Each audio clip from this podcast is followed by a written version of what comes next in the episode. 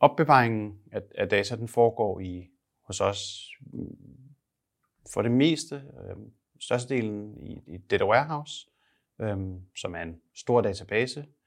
Vi er på, på den cloud service, der hedder AWS, Amazon, og de, alle de forskellige cloud har forskellige data warehouses, og vi har valgt det her. Der er selvfølgelig data, som er øh, personlige eller person, personhenførbart data, som, som vi skal holde os fra.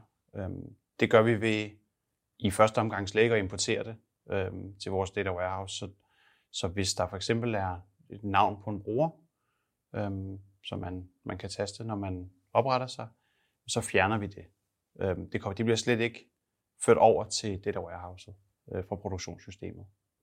Det samme, hvis vi hiver data fra vores supportsystem, så fjerner vi også informationer, såsom e-mail, øh, i vores øh, i vores transport af dataen, så det slet ikke kommer ind. Jamen, det gør vi for, for at undgå at skulle... For det første så rent praktisk undgår vi en masse dilemmaer øh, med, hvem der skal have adgang, hvordan vi skal håndtere adgangen.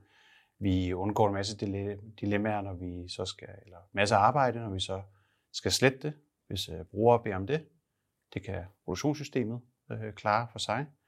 Øhm, og rent etisk er det, er det en er det, ikke, det er ikke noget, vi har brug for.